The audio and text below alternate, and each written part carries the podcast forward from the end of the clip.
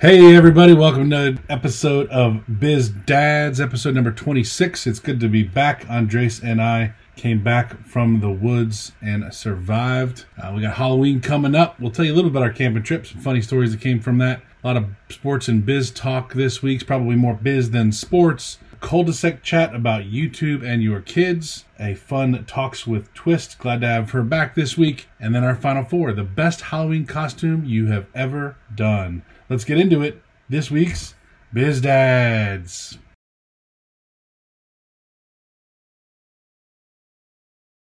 All right, Andres. Camping, scouts, handful of families, handful of crazy kids, mostly boys. It was a wild weekend. Yeah, uh, all I have to say is that was a good call on us clearing out of Dodge. It rained so hard on Saturday, and after being there last year when it rained Saturday night, I was glad that we uh, hightailed it out. But man, I've been thinking about the weekend. You know, we had what 17 folks in our group, and we were the first folks to arrive and set up. And the first thing that struck me was just how few people were there this year due to COVID, which was cool. I mean, we had the whole, really felt like we had the whole place to ourselves. Man, I don't know. Renzo and all those boys. I'm kind of glad it was a small group, I guess. Uh, it was fun. I so glad we went, but my goodness. So, I said to Renzo at dinner last night, "Who are your favorite boys?" Without being the guilty, he pretty much named the the three that were on their worst behavior all weekend. Oh, good. As they were the most fun. I was like, perfect. Fun. Good. Hopefully, one of those wasn't Andrew. Um, oh, you know, yeah. it was uh, it, it, was a fun weekend. Be, for everybody that doesn't know what a scouting weekend looks like, you get there Friday night. Um, you obviously have to set up tent. You get dinner as a camp. Saturday morning is fully cram packed all day long, right? So you're going, going, going from 9 a.m. when activities start till about 5, 5.30. So this trip, um, we both knew that we were coming back Saturday night anyway because we had what we thought was going to be a tournament on Sunday. Um, but the rain was coming in, and we had made the decision, and the entire camp actually decided to break camp. We'll talk more about that in a second. But what I, you know, we get up in the morning, and one of the things that you can never get used to is how loud every single thing is when you are snoring, or or when when people are snoring around a camp and everyone is sleeping outside. I remember I went to bed at like twelve thirty or something after sitting around the campfire, and you know our tents were pretty close to each other. You guys were were no problem at all, but I could hear everything that was going on around the camp. And I'm like, damn, there's just a lot of people making a lot of noise this late at night. And then Andrew, because the cold air got to Andrew at like four o'clock in the morning, Andrew started coughing.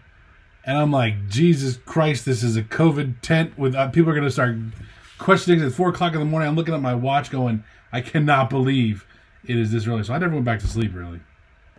Oh, I didn't either. I was up at 4:30 on Saturday morning, and when I started hearing him cough, I kept thinking to myself, man, they're bailing out and they're not going to want to be here all day with him sick because I, I didn't know if it was he was cut he was catching a cold or fighting a cold. But I'm glad the kid uh, the kids had fun and I'm glad he was all right. It yeah. uh, it was sure was it was a packed uh, it was a packed uh, weekend or Saturday. The some some funny highlights uh, from the trip for sure that we'll uh, we'll remember for a long time. I didn't I didn't realize that being afraid of uh, haunted hayrack rides was hereditary, but apparently I've passed that gene down to my son because we were on the hayrack ride at 9:30 in the morning in broad daylight. It was our first excursion, and I mean, bless his heart, he was just curled up in a little ball, and I was really afraid of haunted houses and doing anything like that when I was his age. My dad used to really? drag us to those, and my brother and I were like, "No, thank you."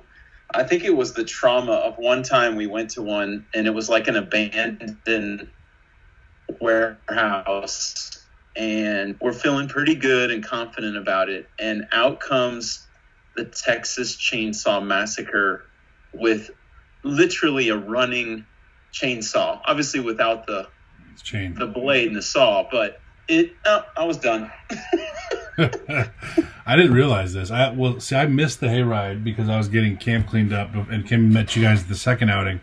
But um, I didn't realize that there was uh, it was a scary hayride. But my favorite event of the whole day was capture the flag because we had um, our group with another group and the other scouts, needless to say, uh, this was like the third or fourth thing in, and everybody they were all kind of tired and, and cranky. So the other pack, I don't think had any business being there, and we had this group of uber competitive kids that were ready to just, you know, go straight Viking quest on the, these kids' flags. They were ready to pillage because the whole thing was pirate themed, right? So the dude that was, was leading the other group was all dressed up in a full pirate garb, um, and they they had no business being there. And then uh, here comes here comes Ben, super competitive. These kids all developed a plan, which is pretty cool. They all developed a plan, really worked together as a team. But Ben comes up, climbs to the top of the haystack, grabs this giant pole with this flag on it, and jumps, leaps off of it like he is, you know, Blackbeard and takes out one of the girls in our own pack with the flagpole. And and all right, the whole thing comes to an end. So, you know, we had what, three attempts at this game. The first one we won and it was over in like 45 seconds. The second one Ben completely takes out one of our own teammates because he's in just trying to go as full speed as possible. And then the third one, we had another kid go down. And between- our one, our one scout, our one girl scout, who's in the pack, got hit in the head with a wooden flagpole. Right. I mean, by my kid, oh. which is always fun. It's like, oh god. And you know what's so funny is of all the activities that we did that day. I mean, we shot BBs. I mean, think about this. The kid's six years old. Renzo's six years old, right? I guess set this up. He's six years old. So we we shoot BB guns, we shoot bow and arrows, we shoot slingshots. We played capture the flag. We played a relay race, a tug of war, a tug of war. And I said to him on Sunday after I figured he processed it a little bit. I said, "What was your favorite activity?" And I could have sworn that he would have said shooting a BB gun or you know a slingshot making pirate hats. the actual craft activity. Uh, for all those listening, Brad Brad was uh, Brad was awesome in in leading the charge, uh, getting us to where we needed to be. And I know we were planning to bag the very last excursion before the scouts pulled pulled the plug on the last three, but I was um, I was shocked when he said that. I thought for sure the kids, you know, loved shooting BBs or something. But it was a fun weekend, and man, I'm I'm glad we got through all that with uh, without hitting all that rain. Is all I got to say. Dude, my favorite part was watching each parent have to intervene and and discipline their kid in between each. Like it was almost automatic. Like we were handing a baton to one another. The first after the first activity, one parent yelled at their kid. After the second activity, another parent yelled at their kid. It was just this ongoing um, series of discipline. Uh, but anyway, it was fun. The kids, I think they all worked really well together and, and had fun. It was a it was a good trip, and I'm glad we got out of there for the rain because that rain home was for real. At one point, I had t- I had water coming up like halfway over our tires. It was so deep on 20. Anyway, how are you guys looking for Halloween? You guys, uh, you guys going to be out and about on Halloween? Yeah, we yeah we are going to be out and about. We all have costumes now. Uh, I shouldn't spill the beans and, and share, but I will just because Halloween's on Saturday before we are going to record next week's show. So, so I'm probably the, the most boring of the five. I am dressing up as a baseball player in honor of the World Series. All right. Uh, which should be over by then. Uh, my wife is going to go as a referee she does a good, you know, during all the kids in the neighborhood. A referee. So okay. she's dressing up as a yeah. as a ref. Frankie is going as Hermione uh, Granger. Hermione. Yeah, she's dressing up for Harry Potter. She just finished reading the uh, third of the first three books, so she's way into Harry Potter right now. And uh, she borrowed the costume from Ben. Yeah. she's super pumped about that. Uh, Renzo is going as a ninja, complete with two light up swords that he got in the mail um, that will probably be broken by Saturday. He was the Red Power Ranger for uh, Saturday's trick or treating. Yeah, he was. He was. Yeah. And then uh, Maximo, the littlest one, um, our four-year-old, is a fireman. He's definitely going to win the most adorable award. I'm I'm proud of him. He's never really wanted to wear the full mask costume, but this year he's dressed up in a full red fireman costume, complete with Pigeon Marcel. We're uh yeah, so we're gonna get out and about. I think we're just gonna walk around the neighborhood. It's the first time Halloween's been on a Saturday in a long time. So Saturday, a full moon, daylight savings time. What could go wrong? Yeah. What about you guys? Yeah, we're going out. I'm not planning on dressing up this year. Margaret Ann, uh, you know, has her very canned Halloween tutu that she wears. We decorate the golf cart and drive around uh, the neighborhood. But the the boys this year, Andrew is going as Minecraft Steve if you don't know what Minecraft is, it's a game that has completely obsessed my youngest child, and we limited his ability, his time watching it, but he is totally obsessed with like building Minecraft Legos and all this kind of stuff. And they use it in school, I guess. There's an educational version, which is kind of neat. Um, ben, Ben is going as the Fiend, which is a very scary clown-looking wrestler from the WWE. Ben has a habit of getting costumes, and the day of Halloween, he does not wear them. So that Harry Potter costume that you're borrowing, uh, I'm pretty sure none of it was worn uh, for actually Halloween. I think he wore it for a trick or treat on Turner Street at, at Margaret Ann's office, but that was it. So I'm assuming that that's going to all happen again because normally about three hours before time to go trick or treating on Halloween, he changes his mind and decides he doesn't want to dress up as anything, and it's always a pain in the butt. So anyway, I wonder where he gets that from. Because you don't dress up. You need to dress up and inspire them. And I have four costume trophies to uh, well, they didn't see that showcase how serious I take this hol- this holiday. But this year, and with the kids, it's um you know it's just about them. And on top of it, I was actually telling Ben. This is a funny story. I was telling Ben what my dad used to do for Halloween, and he wants me to do this. So my dad would sit in a rocking chair at next to our front porch or on our front porch next to our front door and he would wear like raggedy jeans big old boots um, a flannel and a like a wolf monster mask full face covering. And he would sit there perfectly still. And these kids every time they'd come up to the house they'd see him sitting there. And my dad is you know a mountain of a man. He wouldn't move or say anything, and these kids would gingerly take one step up, then the second step up, and the third. By the time they got to the top, he would jump out of that chair, and they would totally shit their pants and take off down the street. And I was telling Ben that story, and uh, he's like, "You've got to do that. You've got to do that." I'm like, "This is not the year to scare the hell out of kids as they try to come get trick or treating candy." I don't think. Well, that we'll get into that next year. We'll start as the kids get a little older. That's when Halloween. I think it gets really fun when the kids get into the like eight to twelve year range, because then you can really scare them and not feel that bad. You can't scare the younger ones. All right, let's jump into this week's sports and biz news.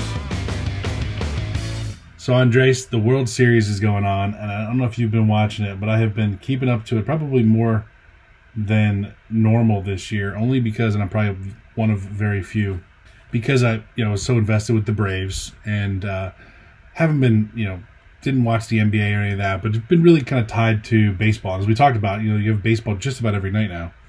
Um, there was one play that uh, that ended Game Four totally nuts, and it's just good to see two teams battling so hard. The uh, the Rays and the Dodgers. I think the Dodgers took a one game lead last night, so we'll see if they can close it out. But one of the coolest finishes to a game I've ever seen. I don't know if you saw it, but it was a sharp hit, doubled to third, man on first and second. The runner on second scores. The runner on first is making his way down to score. Um, he slips and falls. The relay comes home. The catcher doesn't realize that the guy had slips and falls, made a sweeping tag, loses the ball. The runner can get up and scores, and they win the game 8 7 totally nuts. I mean, that's what I love about baseball. It was so great to watch. But I from what I've seen, the ratings have have just been god awful. I mean, you've got the Dodgers, which obviously is a huge market, but the Rays with no big name talent except for this kind of new is Arizona, uh, Arizona that is uh, is coming. I mean, it's totally a big name to be, but tough year to be to, for these sports ratings, man. Yeah, and I mean Tampa Bay as a, as a city is having a remarkable year between the Lightning, Tom Brady's finally got got it going with the Bucs, and now you have uh, what a run from the Rays. Yeah. So Tom Brady looking thirty years old. And I should probably exactly. pronounce the other guy's name right. Arozarena. I should say that right and get that on the record. But yeah, you know, it's uh, I guess it's a good time to be a Tampa Bay fan. Yeah, I, what I think is pretty cool about Tampa Bay is the uh, you know small market team. I grew up a huge Royals fan. Ownership never really had the financial wherewithal, I guess, to compete from an investing standpoint. So they built their farm team up, and the Rays. It's pretty fascinating. The, the front office, the, the guys that they've brought in to run the team, the ownership group, uh, they've now spanned out all over baseball. And uh, I know Sabermetrics was really big, and obviously Billy Beane with the A's uh, and the team and the Moneyball, like that whole era. This is like a new, I guess, a new, new crop of executives. And I was reading a story about them last week. And it turns out that the architect of the Dodgers came to Tampa Bay front office. So it's pretty neat. And that's the kind of stuff that fascinates me about baseball is, and you talked about it last week on our show with the Braves, is managing payroll, trying to figure out, you know, how do you build a roster, um, and and the kinds of things that go into like the Rays, it's it's less about one through five for them, like the top five players, and it's more about having a really solid player like six through whatever thirty or how many how many players are on the major league roster, which is kind of an interesting approach. And they even went with a somewhat of a controversial move during the regular season in terms of how they uh, didn't put their starting pitcher in to start. They started in their bullpen, yep. and some of the baseball purists like Greinke for the uh, for the Arizona Diamondbacks came out and really blasted them for doing that. But it, it, was again, it was all about they had a formula that they felt worked, and clearly it has, getting them to the World Series. Yeah, within two wins of a, of a title. Yeah, you know it's been it's been good to watch. You got to have those types of stories in sports, in my opinion. So I'm cheering on the cheering on the Rays, man. Hopefully they can pull it out. What is also interesting in Major League Baseball, I saw an article today that the 30 clubs have amassed 8.3 billion dollars in debt. They're looking at about three billion dollars in operational losses this year. So uh, Manfred was out there, kind of just talking about how this, you know, historic debt is is going to impact the league you know, and if they have to go another season, like you know, there was an article in the story in the AJC today about um, the Braves getting ready for next year's All Star game without fans. If you can't have fans in stands going into next year, I mean that that's going to be crippling. You may actually lose teams. I think there's already a tremendous impact that most people don't realize uh, in minor league baseball, um, with Major League Baseball taking that over and, and a lot of minor league baseball clubs are going to shutter, which means a lot of small towns are going to have empty ballparks with with nothing to fill them.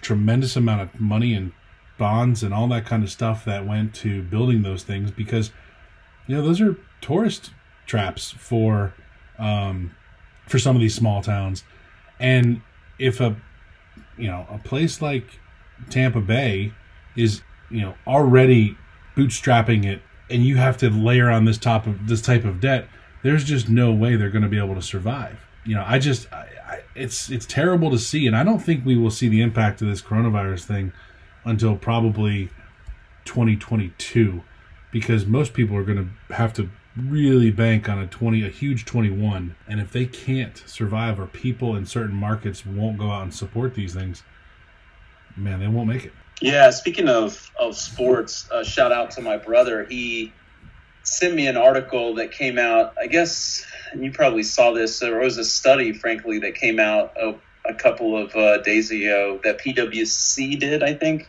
around sports. But it talked about the impact that COVID has had on sports. And what I took away from it is that traditional sports are, as you just highlighted, likely to suffer for the next few years, whereas areas that are like uh, sports betting, online gambling, esports, I guess all the digital areas within sports entertainment. So, and and I think a lot of those teams are going to be looking at those new strategy or they're going to be looking to implement some of these new strategies as a way to generate revenue and engage fans i would think going to have to get really creative. I, I don't know.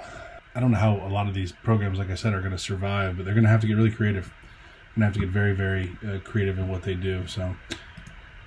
Maybe we'll come up with some ideas on this show and uh, and get rich selling them to all these pro teams. Let's work on that. So tell me about uh, you and I were talking a little bit in the pre-show about um, the largest ever IPO. Let's jump into a little bit of more business-focused news. Well, speaking of companies that may be flush with cash later this week to make some investments in struggling sports franchises, Ant Group, yes, Ant is in the bug, Ant Group, uh, which is a uh, financial technology company that spun out of Alibaba. Um, it is a powerhouse in basically anything related to consumer finance in China. They are set to raise thirty-four and a half billion dollars when shares start trading in Hong Kong and Shanghai. They're listing them on two exchanges, uh, potentially as early as uh, the next couple of weeks. There's a couple of things about this this IPO that are, I think, pretty fascinating. First and foremost, uh, they're avoiding listing or they're they're working the IPO without having to list the shares in the U.S. And the growth of, of Chinese capital markets, uh, it would have been literally unfathomable for a big global company their size to raise this much capital, sell this many shares without, you know, at least a portion of it being listed in the United States, you know, because we have the deepest, broadest most liquid capital markets.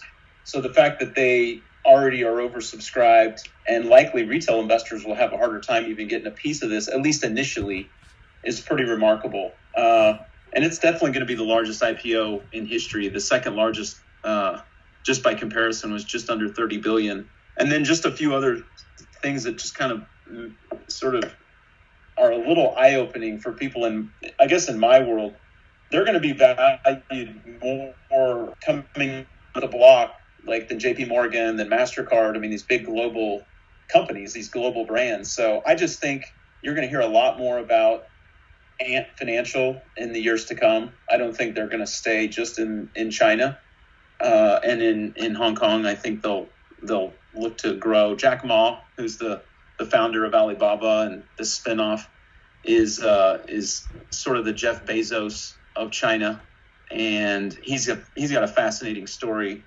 um, in and of himself. So yeah, it's it's definitely it's definitely a uh, a big you know it's a it's a big deal. It's a big transaction, and it's uh, and certainly something along with all the other things that have happened in China uh, and all the news that uh, has been made in China uh, geopolitically and just in terms of COVID, it's uh, it's definitely a bright spot. So, does will Alibaba have any ownership in Ant Financial? I mean, I know that obviously they're going to have to probably go buy stock, but do they own it, or was it a total spinoff to where they, they're not really tied to it anymore? No, uh, no. Jack, I think I read Jack Ma and his, you know, his ownership will probably remain about a third, about thirty percent of the company. So his stake, if it is valued at uh, 330 billion, makes him a pretty wealthy person. The, the, the, and this is just one of a series of businesses that have been spun out of Alibaba. Obviously, Alibaba is the big, you know, the big Amazon of, of China. But then you have Alipay, and now you have Ant Financial. And Ant Financial is kind of a, a combination. If you compared it it would basically be like Bank of America or Wells Fargo or JP Morgan Amer- and American Express or MasterCard or Discovery, like being in one, and then throwing in like a you know, like a Goldman Sachs or some other, you know, big Wall Street firm, like all of that under one one umbrella, and then you you start to realize how they have literally 700 million monthly users of their service. So it, the numbers are just kind of hard to get your your head around compared to anything here in the U.S. Oh, it's crazy. I mean, I own a little bit of Alibaba stock, and I just watch it kind of daily. It's just fascinating. I mean, not that it's doing anything, but just that you try to read up a little bit about it as a layman, and um, know some people who've done business with them. It's just what a company. If you look at PayPal, it's it has about 350 million monthly users, and Ant Financial's about double, and they're not even they're not even public yet. So it'll be a it'll be an interesting one to watch in the years ahead. Well, hopefully, uh, it, it, impacts my Alibaba stock and it goes the right way. Um, one of you know one of the interesting things, and um, we've got a meeting coming up with them here soon, so it's it's been really fascinating to watch. But uh, our own Inspire brands here, um, Roark Capital, also you know, a fund here in Georgia owns Inspire Brands. Inspire Brands owns Buffalo Wild Wings. They own now Jimmy John's. They recently bought. They own Arby's, which you know, Arby's was kind of one of the original ones. They bought Sonic, um, which is totally supposedly was crushing it during COVID, and now they're looking at the world famous Dunkin' brands to, to bring that back private. Crazy. Right? Yeah. I mean, it's uh, it's it's the talks are underway according to most you know, most folks they're pretty far along. All the, you know, all the stars kind of align here. If you look at Roark, this is their this is their playbook is buying franchised, you know, fast food or quick service restaurants that are 100% typically franchise owned. I think there's 18,000 stores if I if I read that correctly. I've always felt that Dunkin' could be a much bigger brand in Georgia. I don't know about you, Brad, but like when you go grab a cup of coffee, if you're a uh, grab it from home and take it with you in the car, like if there's a place, I've always been a Dunkin' person. I didn't grow up with it. Uh, my kids love the donuts, but I know some people like hate the coffee. Um, I, I always felt like it was a, a, a brand that could be bigger in Georgia. Uh, well, so they, it'll be stopped. interesting to see if you know if that's part of their expansion. If they do, in fact, take it private.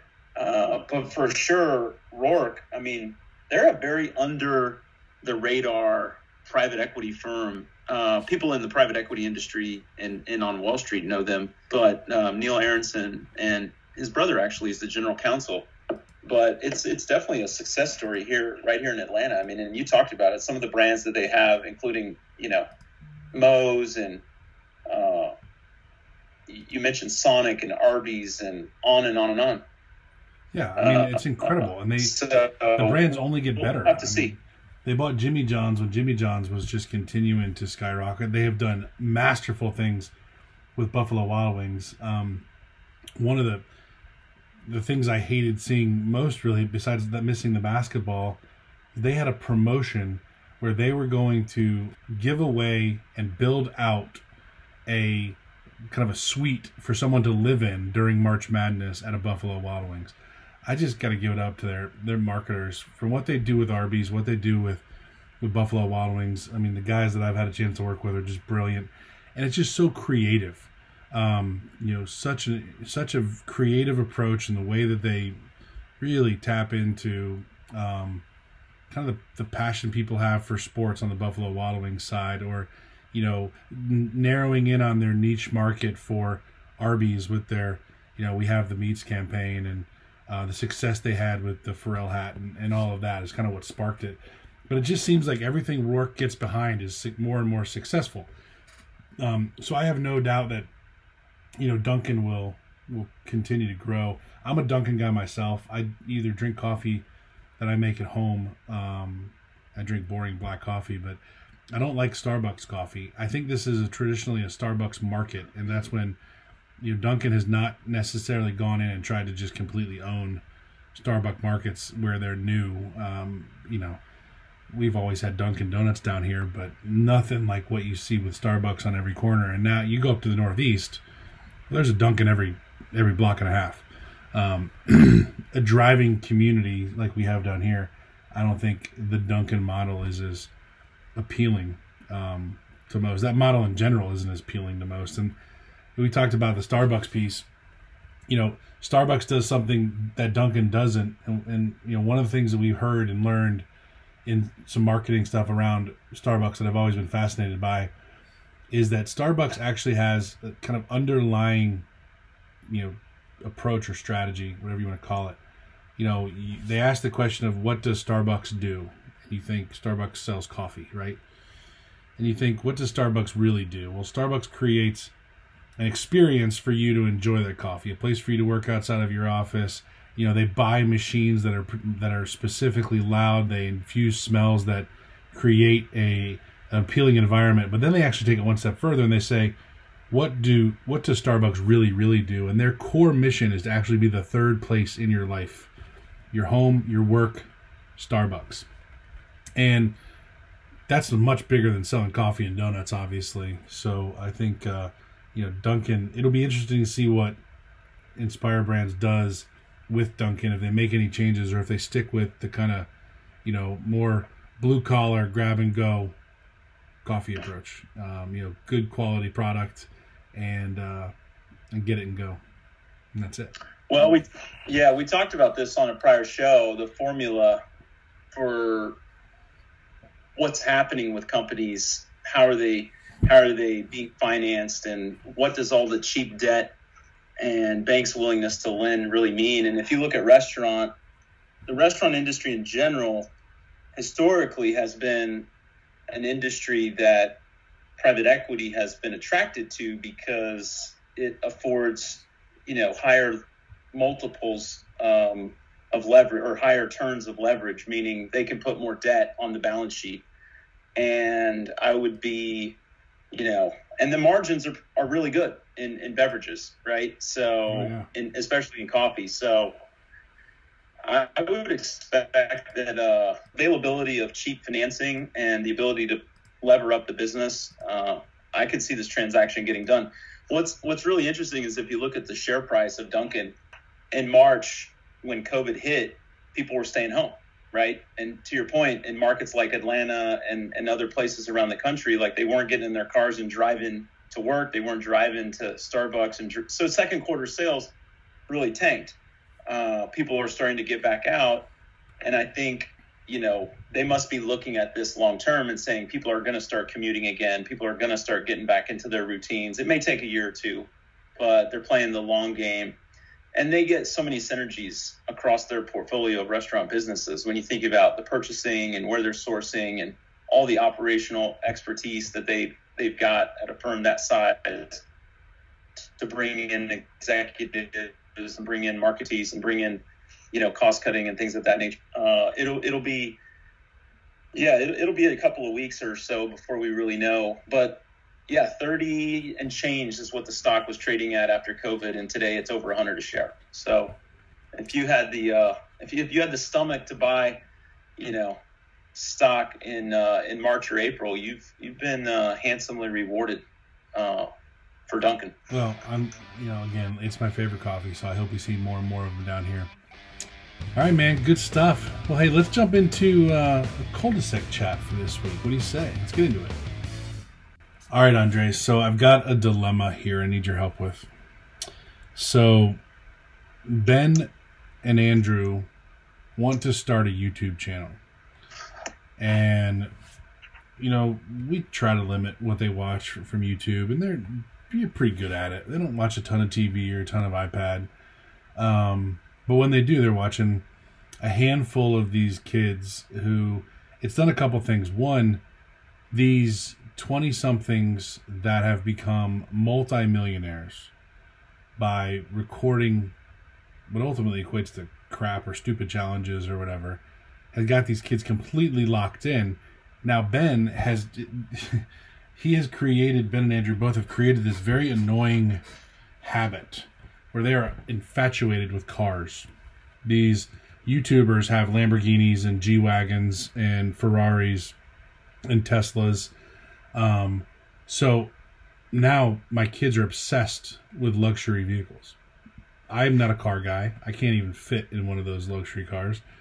Um, but they're obsessed with these vehicles, and it all stems from these guys having these, you know, uh, these YouTube channels. They see this twenty-something-year-old kid, you know, Stephen Sharer, jump in his bright blue Lamborghini and, and drive around LA or drive around his other house in Virginia. Um, so that started the conversation with him about how do they make money doing YouTube, and I explained him kind of how the YouTube model works. You know, his mom and I are both in marketing and advertising. It's something that we pay close attention to, and we were able to kind of share the details with the boys about how it works. So then they decided that they want to start their own YouTube channel, and it's become kind of a fun, and for me, it's become an impressive uh, experience with them because they created a name for it. It's called the Combine Kids. Twist created a cool logo. I think we may have to change it, Twist but they, they created and we they did their very first one, right, with our buddies at the lake where we were tubing and we did like this two and a half minute compilation of them just completely wiping out on the tube, which was fun, probably more for me than it was for them. But I had to edit it, right, and I don't have the skills of producer Twist, and I had to use, you know, the software on my Mac to get it set up and to, you know, there's all kinds of things you have to worry about about music rights infringements and all this kind of stuff. So Ben is Andrew probably just as much, but both boys are what I would call super persistent. And when they get something in their mind, they don't want to let it go. I'm sure that's the way both of these kids, right? But they now want to do the full fledged. Ben's been grabbing the iPad and filming episodes that I haven't edited or put up, but he's been filming these these moments. Today, he filmed an entire episode, and this is not a joke, about stocks. Him explaining stocks to other kids. And he explained it pretty correctly. He and I have had multiple conversations around stocks and what it means to buy a share. He talks about with his grandfather a lot. And um, I was listening to him going, damn, like this could actually be a pretty neat little thing for other kids to learn. If he's not going to do you know, dumb crap and how long can I sit on a trampoline kind of stuff that they like watching with the garbage that you usually see or watching other people play video games. And he does stuff like that. I could be supportive of it.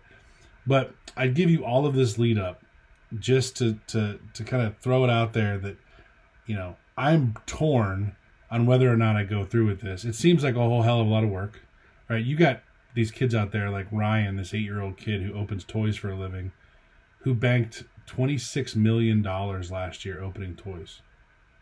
Right?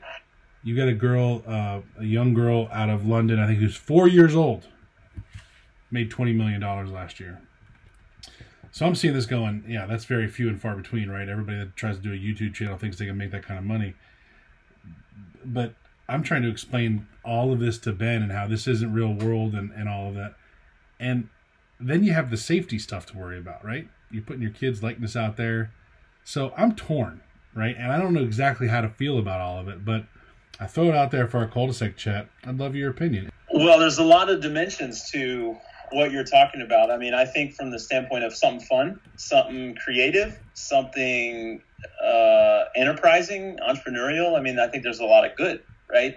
That the starting starting a little business. I know Frankie started doing bracelets, uh, and she started making bracelets uh, out of beads, and she started selling them around the neighborhood, and then you know teachers and other people in the community. I would say a little bit day. Uh, she's just busy, but I think it's awesome that the boys want to take the initiative and you know get something started. I think them going through the process of organizing and scripting and filming and figuring out a way to edit and figuring out a way to manage the technology. I think all that's cool. I think where you you have obviously probably where your head's at is you know how much time do you want them you know absorbed in social media and right. obviously you know the moment you put stuff up there they design all of it so that you keep coming back looking for feedback and it becomes this circle you know this virtual thing maybe they won't care maybe for them it's just putting it up there but yeah, I mean, to me, it sounds like it sounds like it's pretty innocent and harmless at this point. And if you tell me that, you know, Ben's already into building his knowledge around stocks. Man, I, I, I want to subscribe. I mean, it. I'm telling you, I if it's that kind of thing, I'm all for it. But of course, you know, he did a drawing one. He did a baseball drill one. Um, he wants to do trick shots. You know, the dude perfect culture that we're in. But you know who takes the most time? Whose time it takes the most of is mine, because I gotta film it and edit it and put it uh, up there so it doesn't look like garbage. And you know, for me, it's like I can let him just throw it up there, and it probably, you know, is just videos that live on the internet and never go anywhere. But I, I want it to look good, so I'm I'm really torn. I, and plus, on top of it, I think the I haven't I've heard from so many people who have watched this uh, documentary the social dilemma. Mm-hmm. Um, I've got to watch that because everyone I've talked to said your whole opinion changes on social media and, and, YouTube and all that stuff, and your information being out there when you watch that documentary. So we'll have to uh, share more with our listeners as we dive into it. But that's this week's cul-de-sac chat. All right, Andres, a special little feature here, a segment that we haven't done in a while let's turn it over to producer Twist for little talks with Twist. So this talk got a whole lot more interesting during this podcast, and I cannot wait to tell y'all. So, talks with Twist and I is all going to be about dating and your wives and everything about them. So I'll get to the exciting part, but our first question is Would you ever go on a dating show if you were my age today? The reason I ask that because I was about to go on a dating show. And I don't know if I told you that, Brad. I think I did. But I applied for it and I had an interview and I was going to go on it and it was okay to go.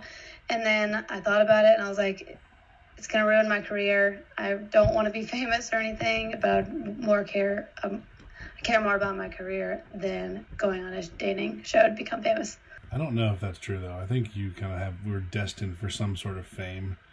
Maybe this podcast will be your entree to and you can combine your career and your fame. Um, I wouldn't not. I'm. This isn't me. I wouldn't go on a dating show. I think um, most people on those things. It's it's it's yes, it's supposedly unscripted, but it's. I think it, you can't be unscripted in that environment, and you sure as heck can't expect to meet somebody and fall in love. So I would say a big old no for me. Uh, if I was single, I would do it. If I was in a relationship, like Anne, I probably would definitely pass. Uh, well, I've meant before I you're in a relationship. So. Yeah. I mean, yeah, if so, you were in a relationship, so, we, we we would have to have a different conversation about that. Did you say that you were invited on one, Anne? Or no, I applied to be on a dating show before Will. This is before, before Will. Will. Got it. Yeah, I probably would do it if I was single back in the day. You go, boy. All right, twist number two. Okay, so the second one, I was wondering about your love languages and your wise love languages and how do you meet her signs? And I was thinking about my love language, and mine is acts of service. And as we are filming this, I told my boyfriend that my throat was hurting, and he said, Go check your mailbox. And I just stepped outside for a second, and he brought me flowers, cough drops, and the sweetest little note. And that is definitely my love language. And I thought that was the cutest thing ever. Good job, Willie. The five love languages. I own the book. My wife and I have talked about it. She is definitely acts of service. She loves nothing more than when I take the initiative and clean the house, organize my closet, throw away old, you know, donate old clothes, just declutter. So, and then, you know, if I go and take on cooking or take on, you know, the grocery shopping, just any of that kind of stuff to lighten the load, give the kids the baths, uh, put them to bed. Like tonight, she's under the weather. Um, she was actually feeling good enough to cook dinner. Uh, but I told her, I said, I'll, I got the dishes. I'll put the kids to bed. I'll, you know, I'll give them baths. But knew that we were going to do this podcast. So, but yeah, she's for sure acts of service. I think you know what hers are and you know what to do for her. Yeah, I. that's um, the most um, important thing. I didn't know there were five actual types of love languages, so I'm learning that now thanks to Google. Oh, um, gosh. Did you just say, "Oh gosh"? I mean, come on. What am I supposed? To, this looks like I could.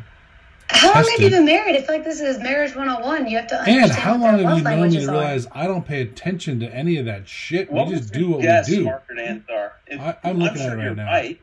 Margaret Ann's a combination of two. Margaret Ann is, and I'm not very good at either of them, so I'm not sure why she's still with me.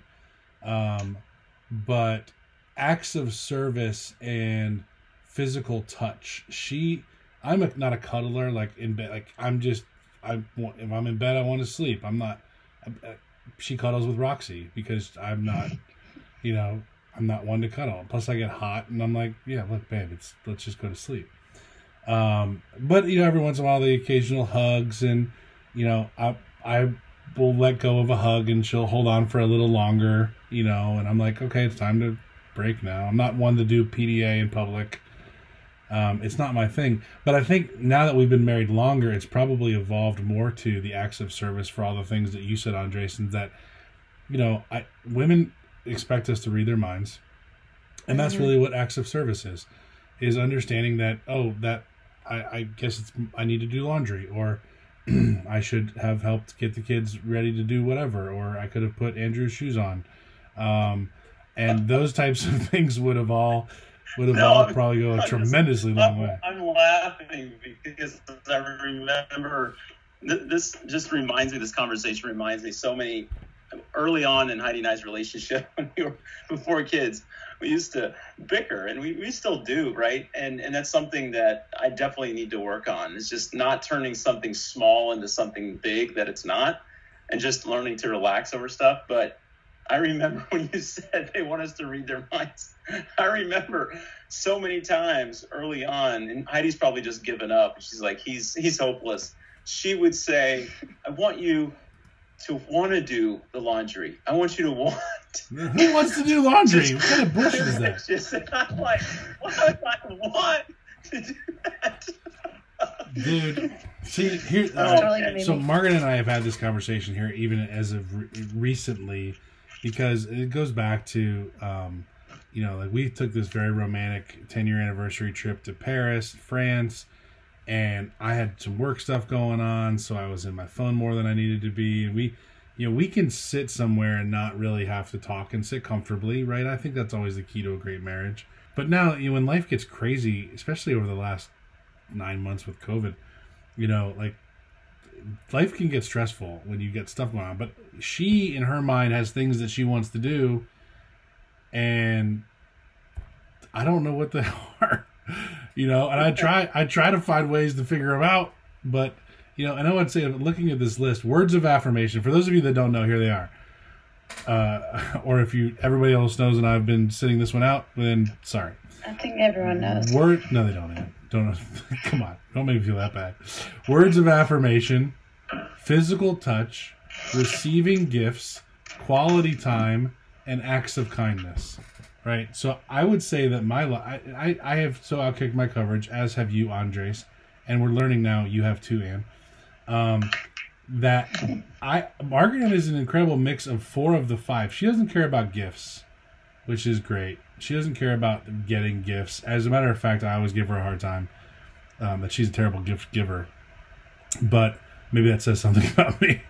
But um, I, I am so lucky. I realize that she's now you know she's a good balance of all of these things or most of them.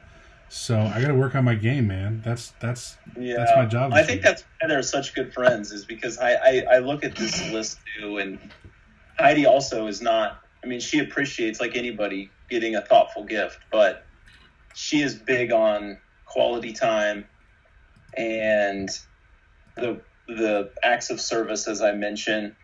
You know, physical touch is one of those interesting things, right? Because guys are more physical. I mean, that's just is what it is. We don't have to get into it, but we're just we we are more physical. We saw that with our boy, and in general, women are more about you know the emotional connection, the uh, the physical is part of it, obviously, but uh, but yeah, for me, those are. I remember getting this book from a great uh, couple of ours, friend friends of ours. They sent this book, and I remember we I think we got it out and read it years ago, and then you know every few years we'll get it out, and it's always a good reminder this conversation. So, thank you, Anne. You are welcome. And well, luckily, you your... can always improve. So, you can always work on things. And what's Will's? Will's is words of affirmation and sometimes I'm not the best at that. So, but I am good at writing things down. So usually, usually when we need to have a talk, I will write all my thoughts down and I will send it to him. So Willie needs he needs a pat on the back and some some words of encouragement all the time. Yeah, I would say so. Got it. All right, what's number three? End us on a good one. So, question three: What do y'all think the hardest thing what do you think the hardest thing is from dating to being married? Like, what is that transition like? Is it harder before or after? Is the engagement hard? What's the hardest part from going from dating to Andres, marriage? You start this one. you want me to take this one? Yeah.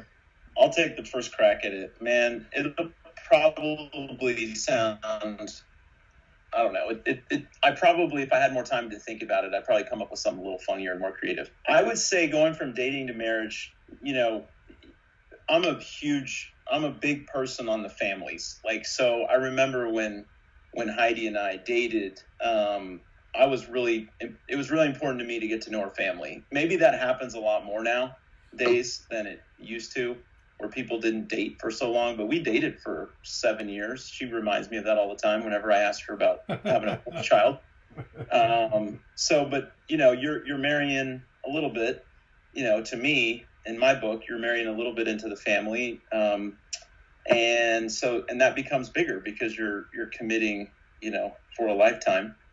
Your financials, uh, for me, that was a big one. I came into our marriage or into the later stages of dating with college debt and I just didn't want to start her with debt. So, you know, I always, you know, look back on those years and say, well, I just wanted to pay it all off. So finances, I mean, it's kind of a boring one, but that causes a ton of, of stress in, uh, in relationships.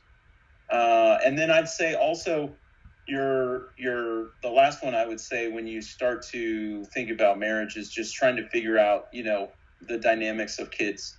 We didn't get married until we were all I was probably 30 31 and I knew that I wanted to have you know multiple children.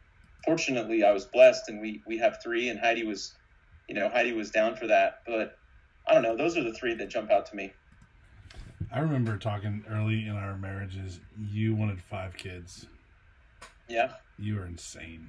Always did. Still do. Um, God bless you. And stay away from Heidi. She doesn't deserve that. um, and I would say the hardest thing about uh, transitioning to marriage um, is just getting into the routine and the rhythm. I, th- I don't think you have to worry about when you're when you're dating. Like you know, you just there's the first few years of marriage, in my opinion, are actually the easy years because you're talking about a wedding, and then you spend a year talking about how great your wedding was, right? And you're in the honeymoon phase, and then you, mm-hmm. when you're done with that wedding, then you don't have anything to really talk about. So you either decide, am I jumping into kids? And then when you get into kids, you are only talking about your kids and you're planning for your kids. So you have these, for lack of a better term, projects that are always on the radar. When you get to a point where you don't have projects. Um, I think that's when you really challenges your relationship, right? That's when there's room for bickering and there's room for a break in the communication. And you start to have to work together as a team on all these different things, I think that makes the transition easier. So whether it's buying a house or, you know, figuring out your finances, or if you have a project, I think that eases the transition. So um, I think getting into that cadence is really the hardest thing. And, you know, if you've dated long enough, you start to get comfortable. And I think you already have an appreciation for how each other operate and how you communicate. But you, you know, the challenging years, in my my opinion, come like right now. Not that we're in a good spot with our marriage, but you know, it's tough because you're going, going, going. It's no longer projects; mm-hmm. it's just a busy schedule, and it's just crazy to try to keep up with all of it and still speak the love language and still make sure that you know you're finding time for each other. Yeah. Yeah, I remember when we right after we well, actually when we were dating and in those first couple years we started a family, Brad's right. We spent a lot of time socializing. I mean, I used to see Brad on the week. I used to drink. I used to smoke cigars. That was fun. now I get to see him only through the podcast. But in, in all seriousness, one thing that my one thing that my mom said early on, not specifically to us and our relationship, but but it was actually I think it's it's probably pretty true for a lot of a lot of families or couples, uh, is that men marry or date the the girl hoping she will never change. You know, they they want her to be the the beautiful, you know, uh, vivacious, outgoing. You know, I met her maybe in a social setting or in college. Like they want that. That's what their image is of her, and they kind of want that, and they want her to just always be that. And and women you know, they marry, they meet a guy and they're kind of like, well, you know, I, I think he's great and I think he's awesome, but there's these things and, you know, hopefully he'll, he'll change or maybe, you know, there's little things that you kind of hope he'll, he'll grow out of. And my mom said, you know, it's just like people are kind of who they are and you have to sort of know that going in. It's unlikely people are going to change a whole lot. Um, they will here and there, but that growing. just always come You're never changing. You're just growing. Yeah. Bridesmaids. No, people change. Get used to it. Get comfortable with it. Figure it out. I'm telling you. Nope, they just grow. They're growing. You're growing every day. All right, good talk with Twist. Way to throw us a curveball there, Twist. See what I did? All right. That was good. Let's jump into this week's Final Four.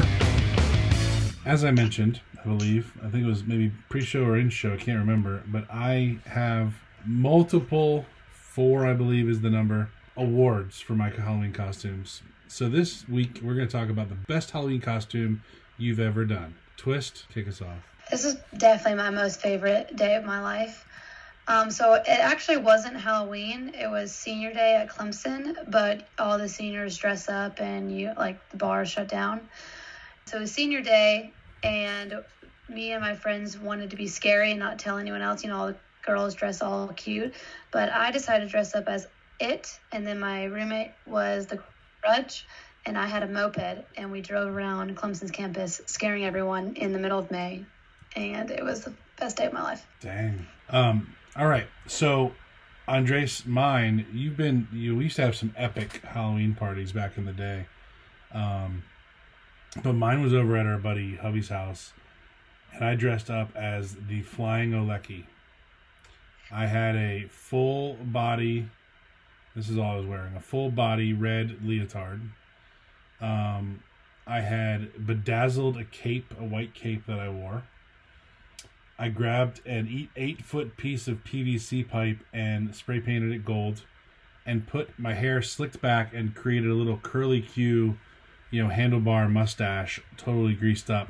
And I was, uh, you know, one of those high rope walkers, uh, trapeze artists and uh, it was an instant classic, a championship worthy performance. Um, and the best part about it is because I was having too much fun um, from the keg, I was stayed in character and tried to use the balancing stick everywhere I went, going into doors and walking around people, which made it even funnier because I kept whacking people with this eight foot long golden pole. All right, Andres.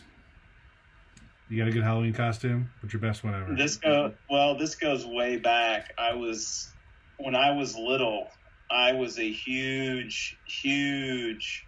I can't even tell you Michael Jackson fan, and so all I wanted to be when I was little was Michael Jackson. And so one, I think it was around Halloween. but it doesn't really matter. My mom thought I was probably convinced my dad to take me up to Kansas City and have my aunt perm my hair. So they they curled my hair. I have pictures to prove it. And I came back. I came back, and my mom was like mortified that I had this perm, my perm in my hair. And of course, I had all the Michael Jackson gear, and so I went to school as MJ that year. I think I was probably eight or nine years old. That's probably by far still my favorite Halloween costume I've ever had. I love it. It's a good one. I'm going to end you guys on another award winning one. Those of you that may remember the show Jersey Shore from MTV, I went straight orange spray tan and uh, prosthetic cleavage and went as Snooki, pink fluffy slippers and all. You are lying. Pics to prove immediately. I will be glad to show you them without any challenge whatsoever. I have pictures of all of these. Don't forget to comment, share with your friends, and let us know what you think about the Biz Dads. Thanks for joining us for another episode. We'll talk to you guys soon. The Biz Dads are out.